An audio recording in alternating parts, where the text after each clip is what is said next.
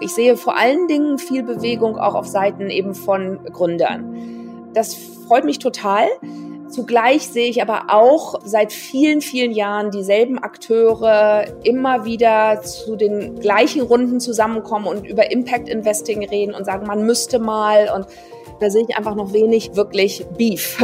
Und das ist das, was mich so ein bisschen immer wieder frustriert, weil ich denke, wenn nicht jetzt, wann dann? Ja, wenn du dir anschaust, wie die Welt brennt und was für eine Opportunity aber wir jetzt auch gerade haben, glaube ich, durch diesen forcierten Stillstand durch Corona, dass wir wirklich sagen, okay, müssen wir einfach eigentlich so weitermachen oder wollen wir nicht anders leben und wirtschaften?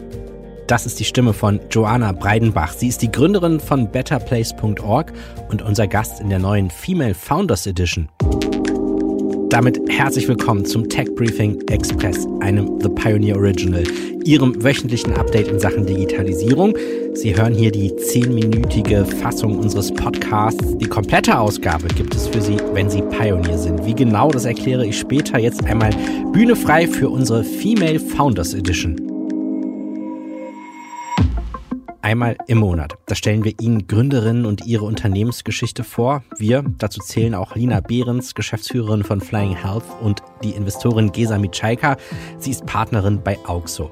Leider können wir uns ja nicht wie gewohnt zurzeit persönlich auf unserem Redaktionsschiff The Pioneer One treffen, aber wir haben uns dann zumindest virtuell zusammengeschaltet und eins kann ich Ihnen versprechen, das wird heute ein inspirierendes Gespräch.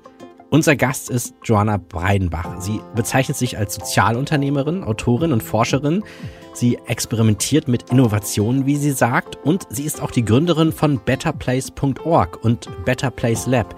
Und in dem Gespräch mit ihr gibt es wirklich einen sehr interessanten Blick auf die aktuelle Startup-Szene, verbunden mit einer gesellschaftlichen Vision. Ich sag's mal so, die Startup-Szene wird dieser Vision derzeit noch nicht ganz so gerecht. Blenden wir uns einmal in diesen Teil des Gesprächs ein. eigentlich kann man die Welt auch ganz anders gestalten und auch unsere Politik ist auch, wenn sie will, kann sie auch mächtig Sachen durchsetzen. Ja. Ich glaube, an der Stelle bin ich auch von der Politik enttäuscht oder erwarte von der Politik gerade viel, dass sie Rahmenbedingungen setzt, zum Beispiel auch im Umweltbereich, wo Firmen und auch Startups dann auf neue, verlässliche Rahmen hinarbeiten können. Weil in ganz vielen Bereichen heute weißt du ja noch nicht, okay, wie wird die Regulierung äh, sein? Und dann ist es klar, dass dann auch die Startups nicht irgendwie die mutigsten äh, Visionen entwickeln. Aber ich fand das ganz interessant. In den vergangenen Monaten hat sich eigentlich immer so ein Motiv auch hier durchs Tech Briefing gezogen, dass man schon gemerkt hat, dass für ganz frische Startups, also nicht die, die jetzt schon groß und relativen Erfolg haben, sondern dass so die, die jüngste Generation von Startups ist, so das Thema Social Entrepreneurship, aber auch wirklich die Nachhaltigkeit komplett durchdekliniert, eine ganz neue, eine ganz besondere Rolle spielt. Vielleicht ist es auch ein bisschen das, was, was Gesa gerade beschrieben hat. Aber was ich mich dann immer frage, und da würde mich dann deine Einschätzung, weil du halt schon dann viel länger in dem Gebiet unterwegs bist, wie ernsthaft ist das eigentlich wirklich? Also ist, ist da nicht manchmal auch ein bisschen Show bei, weil das gerade State of the Art ist? Oder passiert hier gerade was Reales? Wie würdest du das einschätzen?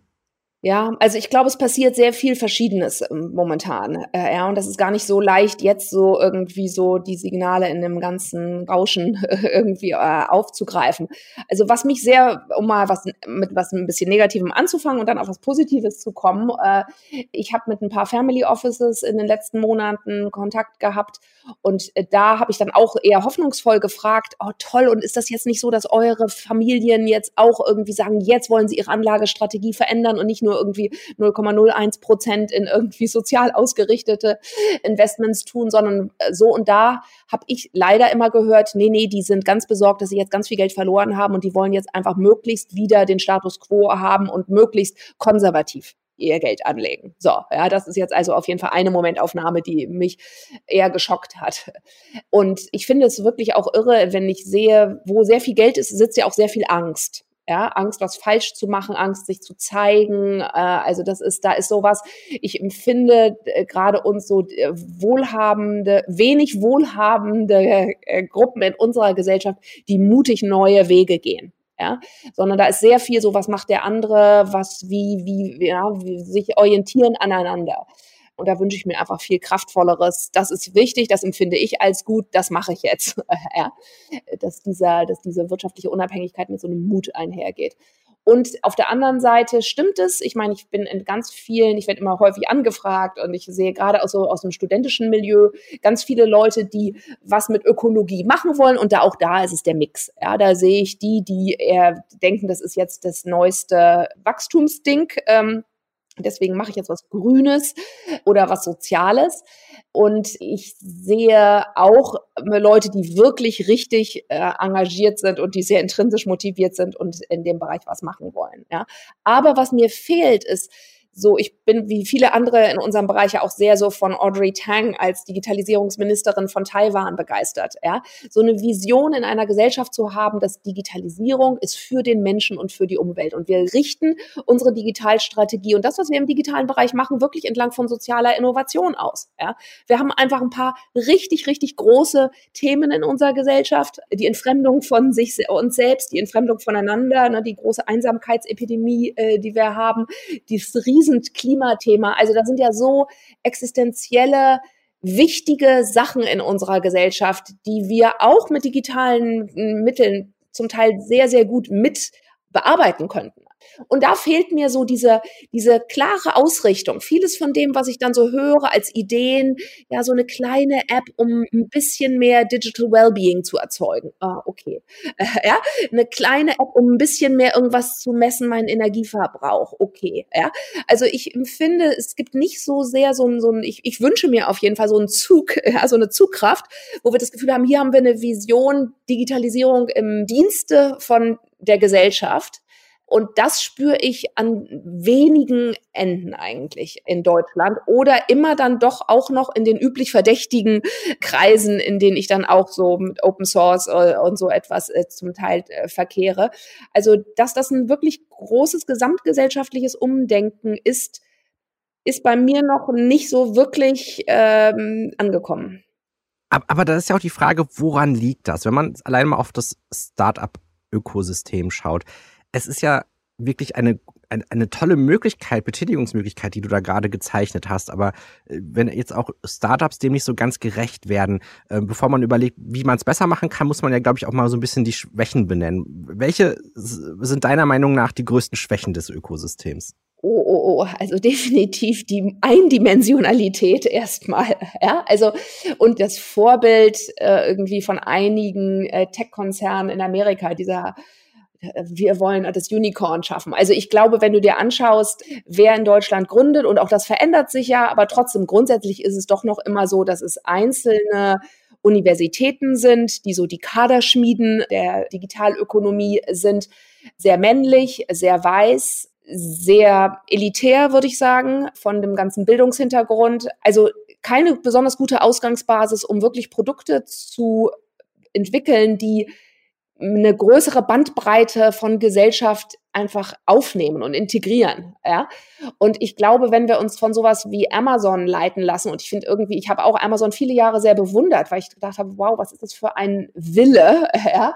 von einem Gründer entgegen aller Vorhersagen, so lange Minus zu, zu, machen und so daran zu glauben. Und dennoch muss ich sagen, ich werde immer mehr wütender, weil ich denke, wie kann es sein, dass äh, intelligente Menschen die Gesellschaft auf einen auf eine Rolle, nämlich auf die des Konsumenten verengen. Und ich glaube, wir, das ist so eine ganz bestimmte funktionale Logik und Rationalität, die das Mindset von vielen Gründern in Deutschland ist, was sehr effizienzgetrieben ist, sehr irgendwie so produktivitätsgetrieben.